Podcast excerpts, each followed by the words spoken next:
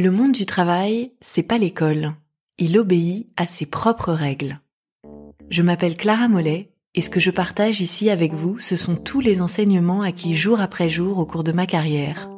Bienvenue dans les règles du jeu. Ces règles qui sont partout, mais qu'on n'enseigne nulle part. Ici, on explore comment naviguer au quotidien dans l'entreprise, les défis du monde professionnel et ce qui est en notre pouvoir pour les surmonter. Très bonne écoute. Règle numéro 8. On ne peut pas plaire à tout le monde. Sur le coup, j'ai pas osé dire non parce que j'ai eu peur de passer pour une emmerdeuse. C'est ce que m'a dit un jour une amie qui n'avait pas osé refuser qu'on change son périmètre de travail alors même qu'elle n'en avait pas envie et qu'on lui laissait le choix. Et ce qui m'a frappé dans cette histoire, c'est pas tant qu'elle n'ose pas refuser, c'est le motif qu'elle a invoqué pour avoir refusé.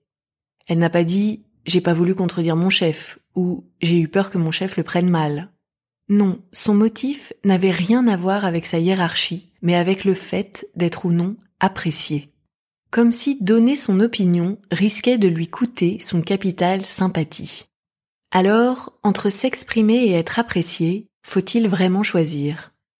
De fait, au cours de ma carrière, j'ai constaté qu'il était souvent complexe pour les femmes de s'imposer, car quand on le fait, c'est souvent au prix de notre paix sociale.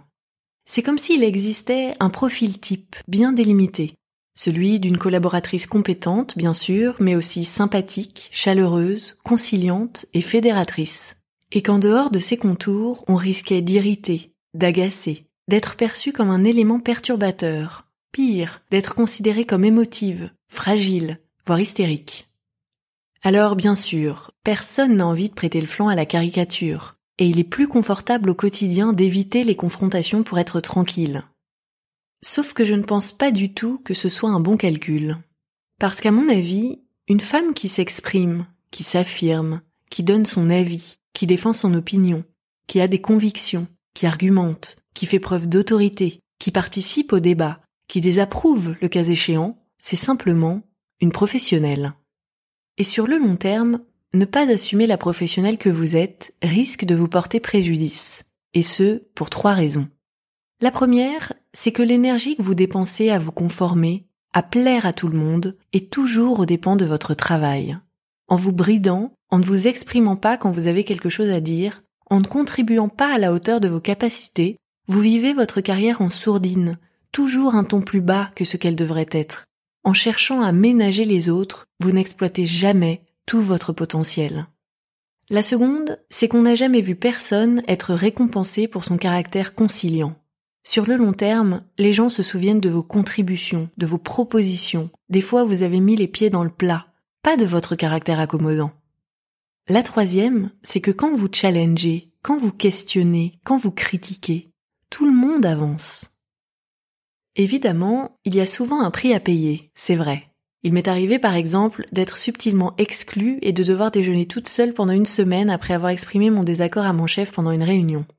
Mais finalement, ça a été vite oublié. Et plusieurs semaines plus tard, alors qu'il s'est trouvé que j'avais eu raison ce jour-là, mon chef est même allé jusqu'à me dire T'aurais dû plus insister pour me convaincre, Clara. La prochaine fois, sois plus assertive. On ne peut pas plaire à tout le monde. S'affirmer, s'exprimer, contredire peut avoir un prix c'est vrai, mais il est modeste. Et il vaut mieux quelques déjeuners solitaires plutôt que nous brider pendant toute notre carrière. C'est la règle du jeu, alors à vous de jouer. Prochaine règle du jeu, demain se joue aujourd'hui.